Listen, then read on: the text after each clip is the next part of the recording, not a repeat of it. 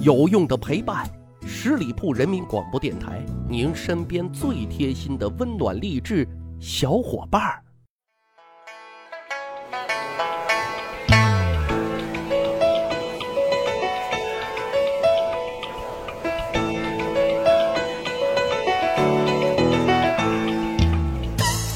十里铺人民广播电台，趣吧历史，增长见识，欢迎收听《密史趣谈》，我是大汉。关注历史啊，我们都清楚，无论哪个朝代啊，就算是同一个朝代，每当皇位更迭的时候啊，皇城深宫总是那么的惊心动魄。关于皇位啊，更是充满了变数，充满了杀机的。但咱回头想想啊，其实也能理解，因为这个位置啊，就俩字：诱惑。啊，你想要什么？这个位置啊，几乎全能给。所以呢，往往是兄弟反目，父子成仇，元老重臣和后宫权势争个你死我活，争个天翻地覆。但是啊，话说回来，除非你要颠覆政权，来个改朝换代，如果不是，啊，皇帝这宝座啊，大都那是排排队的。一般而言呢。都是老皇帝选太子，即使那是危机四伏，但也还算平稳。所以呢，我们纵观几千年的封建王朝，皇帝选太子的方式啊，大都啊采用以下两种方式。第一种呢，那就是皇帝根据立长不立幼的古训啊册封太子，啊这个比较常见。另外一种呢，那就是群臣联名举荐。但是啊，凡事总有例外的。在宋朝，宋高宗赵构啊，他就开动他的脑袋瓜，创造了一种新型的选举太子的方式。什么呢？用美女诱惑啊来进行考验啊，看你是不是一个喜欢精虫上脑的家伙，能不能分清江山社稷重要，还是慢歌轻舞温柔乡更重要呢？最后啊，还别说。凭借这一招，还真选出了合适的人选，这到底是怎么一回事呢？今天啊，就听我慢慢道来。故事呢，还得从公元一千一百二十九年说起啊。就在这一年啊，大宋的死敌金国攻陷了徐州啊，屈军南下。要说啊，这一天扼守在淮阳的抗金名将韩世忠。状态特别不好啊！一触即溃，派走盐城，更长了金兵的气焰。于是呢，他们就长驱直入啊，都快杀到了扬州附近啊。以往啊，金军入侵啊，大宋有韩世忠、岳飞这样的名将，所以呢，宋朝皇室啊也没有太担心的。可这一回就不一样了，因为连韩世忠这样的名将都败下阵来，这可如何是好啊？所以呢，韩世忠的这次失败啊，使得宋高宗啊惊恐万分。他逃跑的啊，比任何一次都显得更为狼狈啊！怎么个狼狈法呢？有一种说法，由于他受到了过度的惊吓，宋高宗赵构先生在这件事情之后，就彻底的啊没有了生育的能力。啊，也就是说，他的那些精子再也不愿意跟随他啊冲锋陷阵了。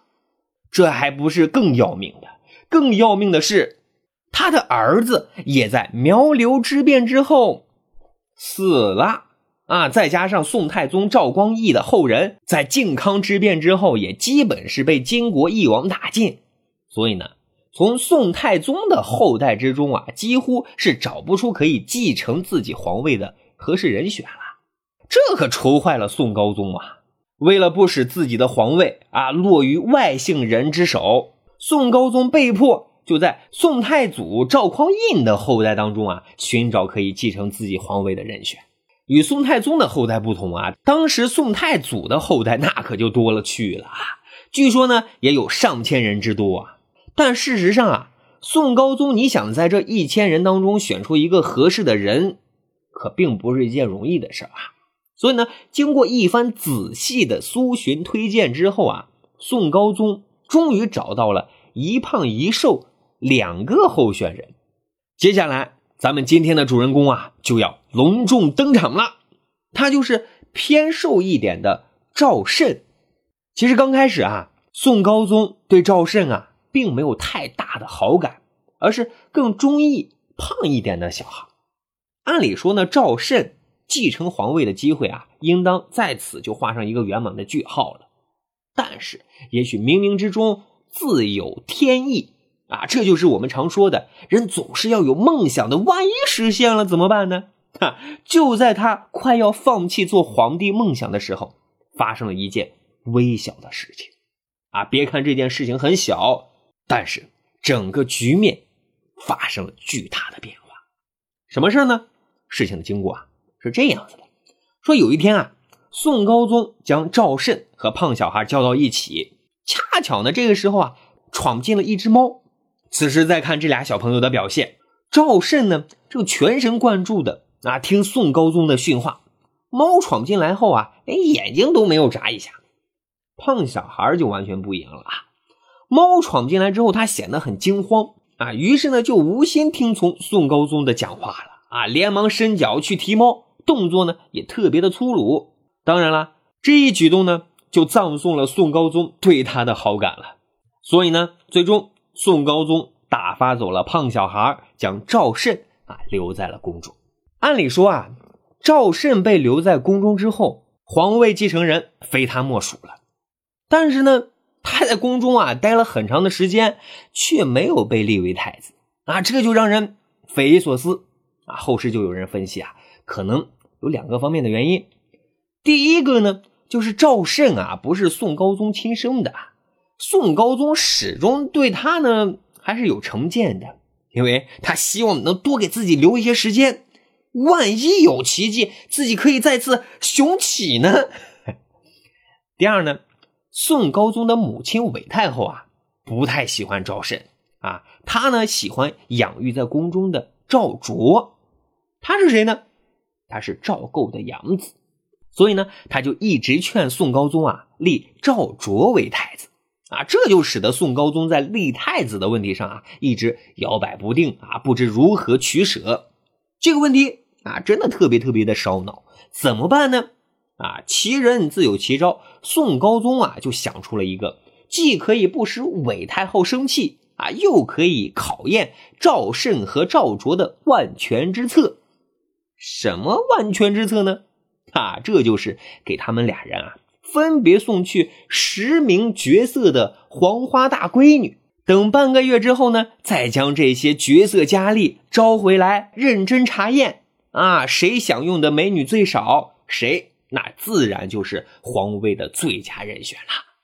你还别说啊，宋高宗想出的这个招数啊，果真啊，特别特别的管用，效果也是很明显的，因为。在半个月之后啊，送给赵慎的十个佳丽被招回来之后完好如初，而送给赵卓的这十个佳丽啊，就全部啊都不再是黄花大闺女了。最终呢，当然是赵慎啊通过了宋高宗的考验，顺利的被立为太子，直到登上皇帝的宝座啊。虽然后来啊有爆料了，说赵慎之所以能够将十位美女完璧归赵啊，是听从了其师的建议，这才助其登上宝座的。但是咱还得实事求是的说啊，赵慎那是被称为所有宋朝皇帝当中最为精明能干的人物之一呀。为什么呢？因为他在继承皇位之后啊，迅速启用了一批贤能的干吏啊，并且为蒙受不白之冤的岳飞平了反。号称啊颇有当年啊宋太祖的风范啊，因此呢是深受老百姓的爱戴的。而至于赵构呢，后人就评价说他这一生啊，唯有选太子最为公允，能上位天地，下位祖宗，仅此而已。哈，好的，十里铺人民广播电台密史趣谈，今天啊，咱聊的是。皇帝只要能过美人关，再加上自己的聪明才智啊，就一定能够标本史册。好，咱还有一个趣吧历史的小分队，如果您对历史边角料很感兴趣，欢迎关注十里铺人民广播电台的公众微信账号。回复数字一就可以添加大汉的个人微信啊。经过简单的审核之后呢，就会邀请大家入群谈天谈地，聊历史段子。本期节目就是这样，感谢收听，下期再会。本期节目由十里铺人民广播电台制作播出。了解更多的资讯，请关注十里铺人民广播电台的公众微信和新浪、腾讯的官方微博。感谢收听，我们明天再见。